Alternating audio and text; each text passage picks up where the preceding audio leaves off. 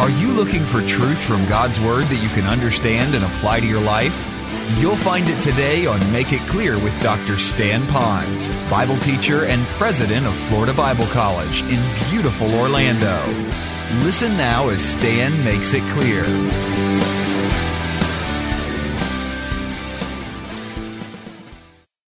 So at the end of this morning's message, well, you're going to get a lot of technicality of doctrine, and I'm going to try to keep it as simple and as light as I can.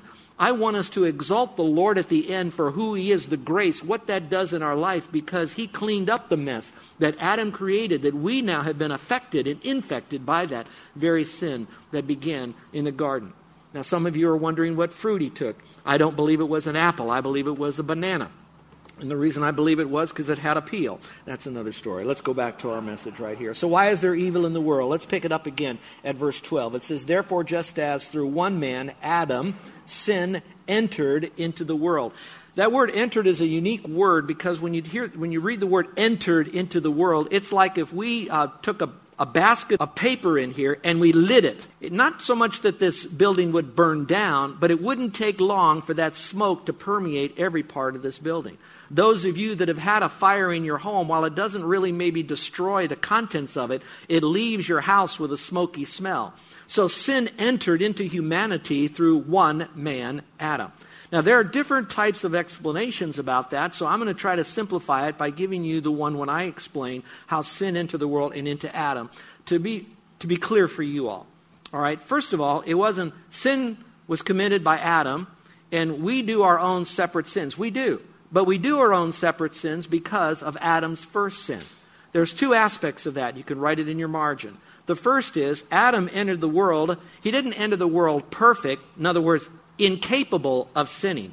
When he was created innocent, which meant he was capable of sinning. And when that opportunity was given to him by Satan / his wife to disobey God, he then chose to disobey the Lord by taking the forbidden fruit. Now, we can make much over the forbidden fruit that he took, but I think it's far more accurate and better for us to not look at the fruit that he took. That's not the important thing. What the important thing is, God said, do this or don't do this. And he chose to disobey God. The fruit was the issue. But the main issue was he disobeyed the Lord.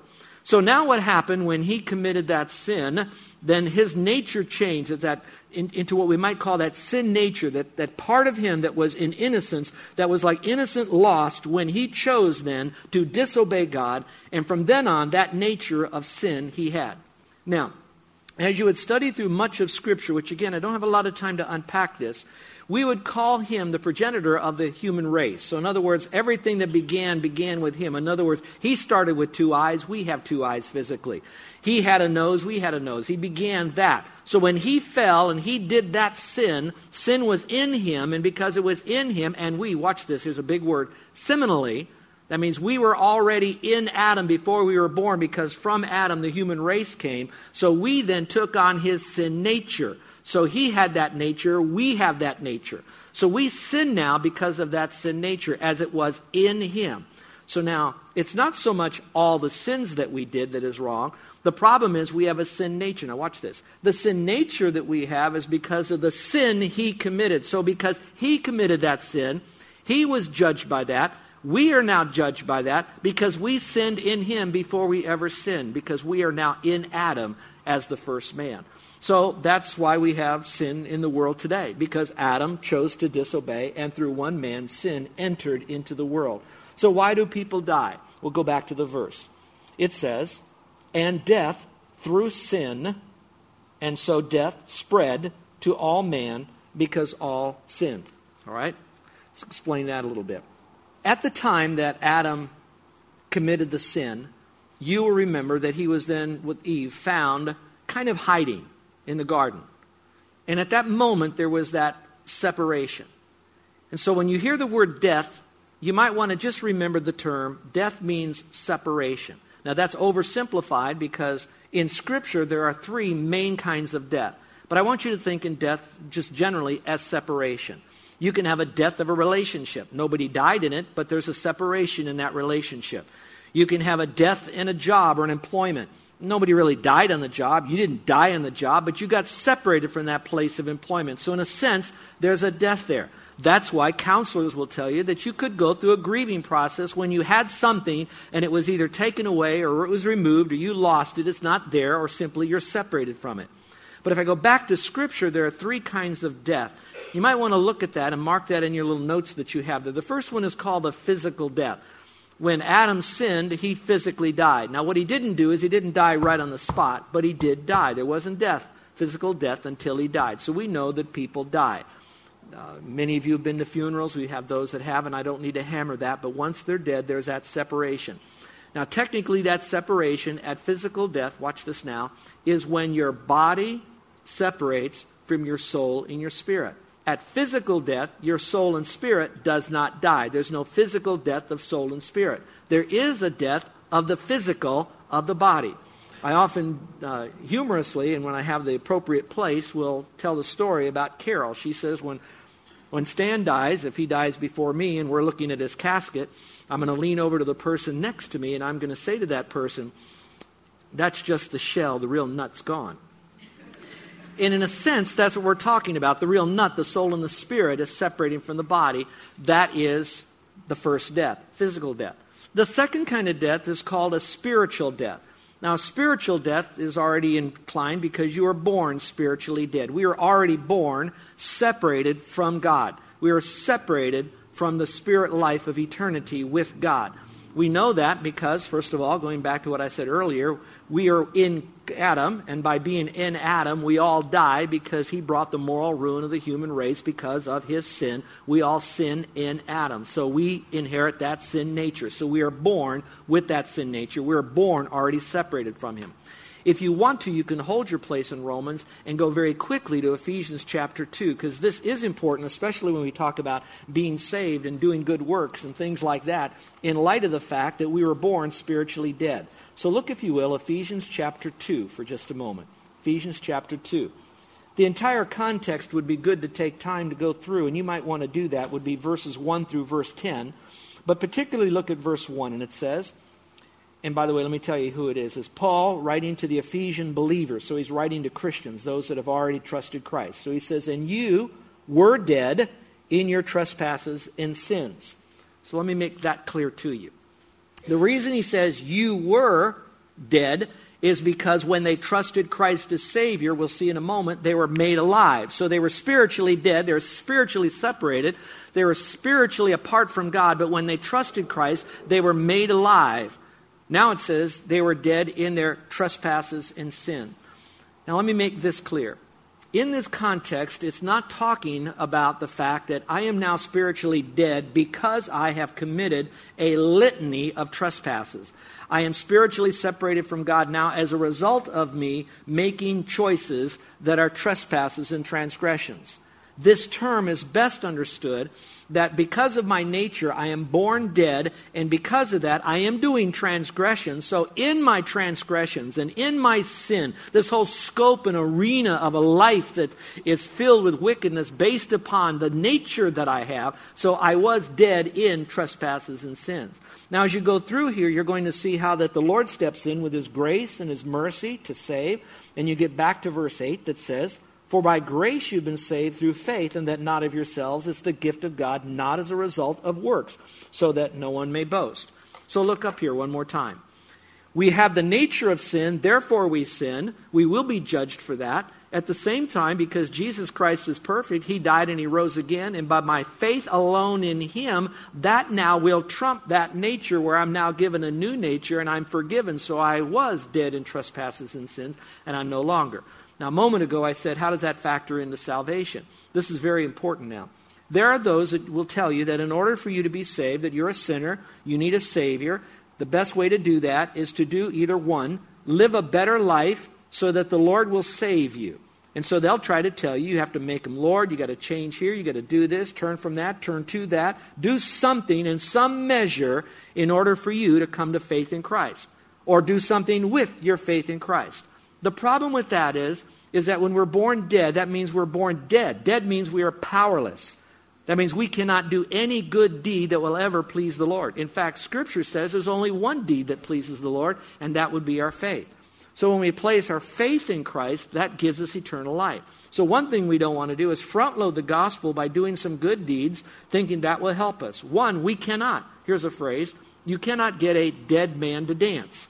So you can't get a dead person to do anything. They're just dead. And that's why it says he quickens us. He makes us alive. It's by his sovereign choice and act and power when we trust him as our Savior. That happens because of him. The other side of that is some say, all right, when you are good, God will give you special grace. And when you get special grace, then you're going to believe. Then you'll be able to be good to keep your salvation. All of that still doesn't work because we're dead in trespasses and sins. And once he makes us alive, he then keeps us alive because we can never become unalive once we've trusted Christ as Savior. So that's why we say here again, spiritual death. We're born spiritually dead. And for us to have eternal life, we have to be made alive. Now, the third type of death, and that's going to be the kind of death that's called eternal death, and that's the worst kind. It starts out, you know, with spiritual death, but then it moves to the worst kind, and that's going to be eternal death. Now, in Scripture, it talks about those that when they die, and they die without Christ, they will spend eternity separated from God. If you wouldn't mind, you can leave Ephesians, stay in Romans for a moment, but flip very quickly to 2 Thessalonians chapter 1. I'd like to explain to you the worst part, in my opinion, about dying unsaved with eternal death. 2 Thessalonians chapter 1. Look at the end, if you will, of verse 8. It talks about who's going to suffer this eternal death. Chapter 1, verse 8, the last part of 2 Thessalonians. It says, "Those who do not obey the gospel of our Lord Jesus Christ." These, referring to those who do not obey the gospel. By the way, obeying the gospel doesn't mean obeying the Ten Commandments, obeying spiritual laws, obeying certain principles, obeying whatever God might say. No, it says obey the gospel. And the gospel says Jesus died and rose again, and you believe in Christ. So to obey Christ and obey the gospel is to place your faith alone in him. You need to do that. But it says those who do not do that, they will pay the penalty of, here it is, eternal destruction. That would be eternal death. And then it says, away from the presence of the Lord. That's the separation for eternity in destruction, away from the Lord and from the glory of his power. So if I could say it very simply, it would be this. The worst part about being in hell isn't going to be necessarily that you're separated from your family and friends. The worst part about hell is not going to be the excruciating pain of the flame of hell and the damnation. The worst part about hell isn't necessarily going to be all of that and the duration of hell. The very worst part about hell is going to be being separated from the Lord Jesus Christ in all of his glory forever.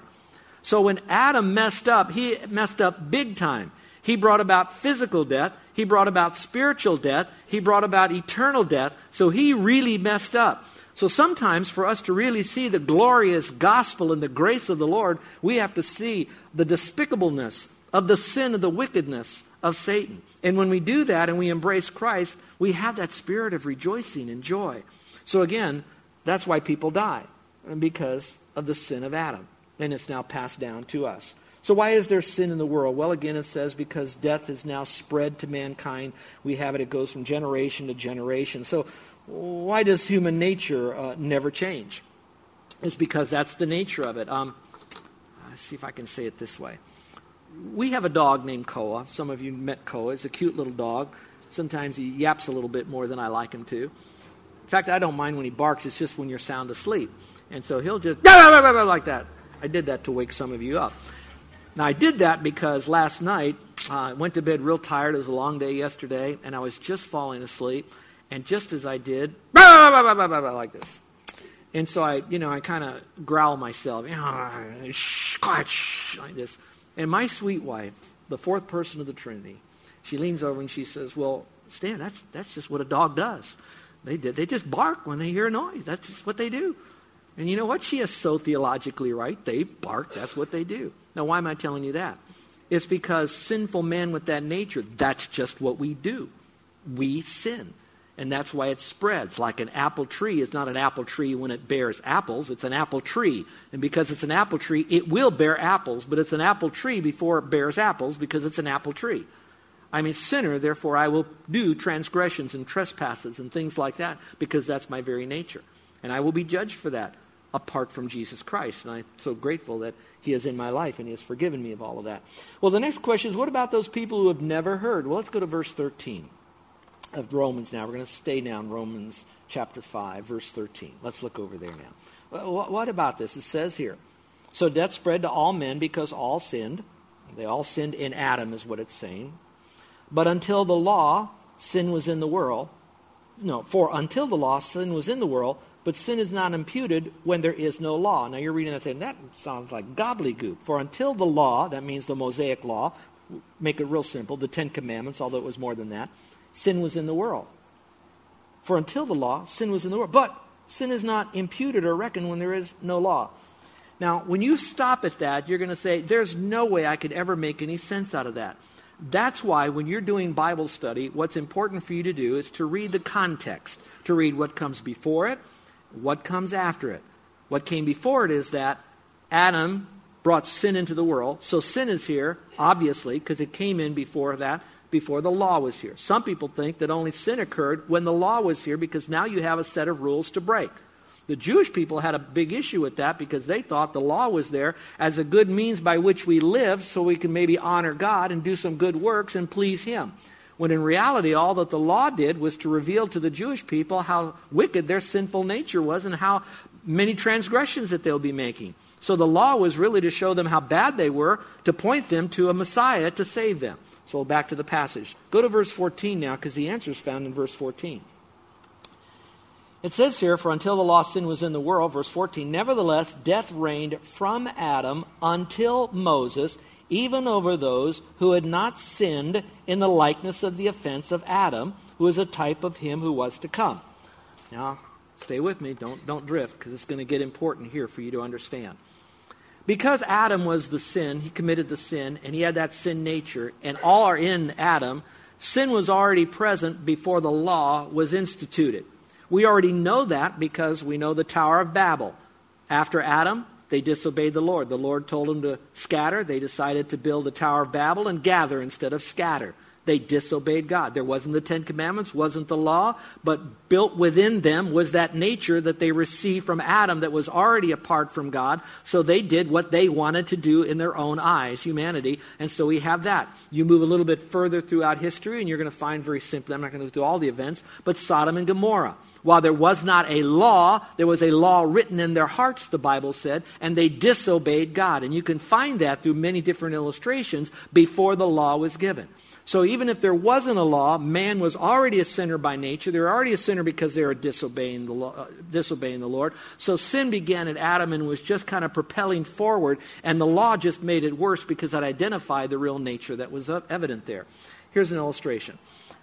Someone sent me a little thing on my phone through Facebook, and I don't always stop at this, but it was a friend of mine, and I felt like he's going to ask me, did you see it? Then I got to say, I don't do this kind of stuff, and I didn't want to get into all of that. You ever been there, anybody? All right. And what this was a picture, a little video, of a box bigger than the pulpit. And on the front of the box was a sign, and the sign says, do not look in this window. It was an open window. Do not look in this window. And they had one of these hidden cameras out there, and people would go up, they would look at the box, not paying attention until they saw the sign that said, do not look in that window. And they showed these people look into the window, and as soon as they looked in the window, there was a man inside with a pie that smashed him in the face. And they would do this over and over, and people would be falling back and all of that as they were getting smashed with this pie. Why am I telling you that story? Because within our nature is the nature sometimes to just do the opposite of what we're told to do or not to do. And it was really evident in that. And so as the law came about, it began to reveal to us again how bad we are. So again, it's all over the place, and it's our very nature to do that. So what about people who've never heard about the Bible or the rest? Are they exonerated from that? Listen carefully. They are not. Because they have the sin nature, even if they've never heard about the Bible, they've never heard about Christ, they never heard that they are a sinner, they still are a sinner. Now what does that do for you and me? That then, again, reminds us who are Christians that we are still under the mandate to take the precious message of the gospel globally. that we need to penetrate into people groups that don't even have their language understood or translated into a written fashion. These are people that are still sinners that still need the gospel. They still need to come to faith alone in Christ. There are Christians that understand the teachings of God's word. They've given their life to go to those people because they are still, as Scripture said, we've learned this before, without excuse. Now, their level of condemnation in hell might not be the same as those that had a lot more light that rejected it. It also may be the same that for those people that even though they're out in the jungle and all those places, they don't realize so much that they're a biblical sinner, but they still know that within their heart they have that conscience, that guilt, and God still says to them they need to trust Christ. And whoever they are, man, woman, boy, or girl, if they have a desire to know truth, watch this now, God will reveal truth to whoever that people group person would be that's seeking the Lord. I'll say it more simply.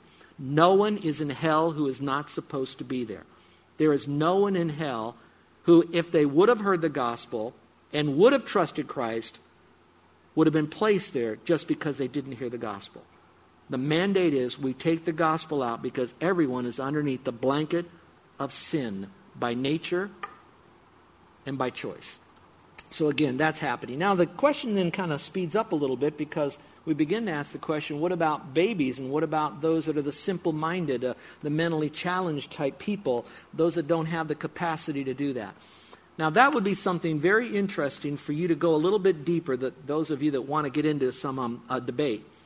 There are some great Bible scholars that would say that even babies who have not trusted Christ to save, had not had the opportunity to grow up, that there will be those that actually would not spend eternity in heaven. Now, that may be very horrible for you to hear. I do want you to know that there is a teaching out there because God knows those who are His, those who would have been His, and should they needed to trust Christ, they would have grown up to have that opportunity to do that. Does that baby go to hell? Not necessarily. The soul and spirit does, but not a little innocent baby. They're still sinners. We already know that. That's one teaching. You ought to go and do some study on that. The other teaching comes from two other passages of Scripture that sees God from a different perspective on grace, even though they might sin. The two passages they use, one is coming from the Old Testament, where you remember that David committed sin with Bathsheba by creating a scheme where her husband would die after he had sexual relations with her and found out that she was pregnant.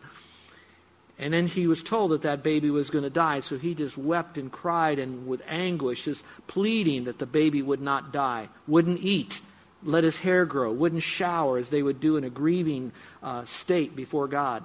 But when the baby finally died and he was told that, he quietly got up, cleaned up, and then walked toward the baby.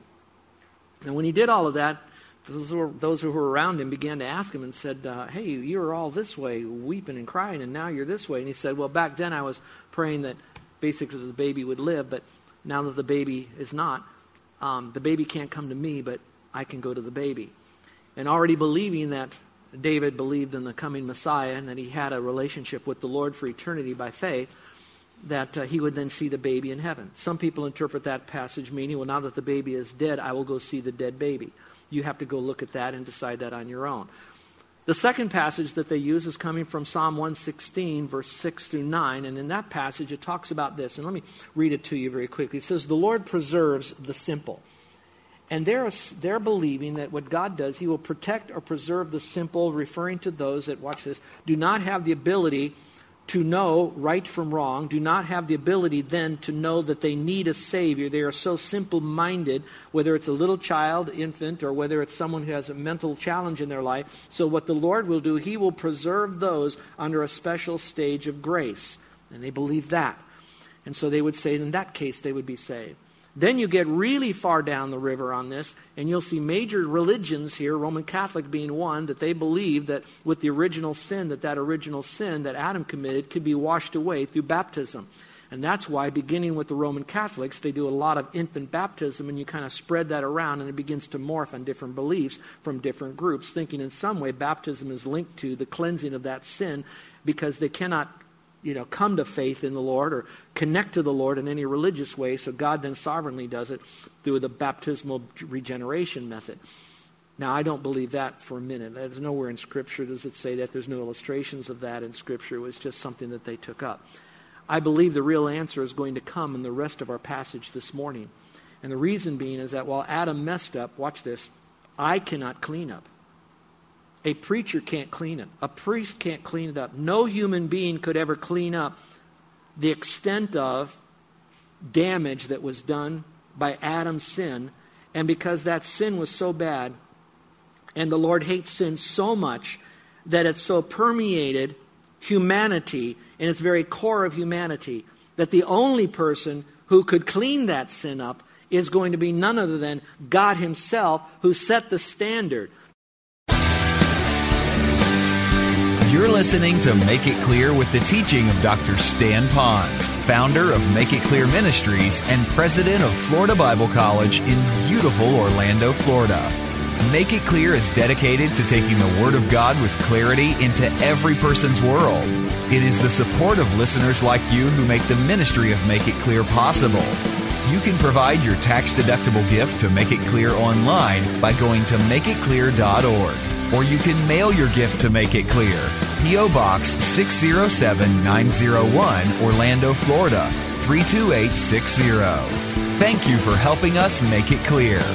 If you would like to have Dr. Pons speak at your church or event, please send us an email at tellmemore@makeitclear.org. Thank you, and remember to Make It Clear.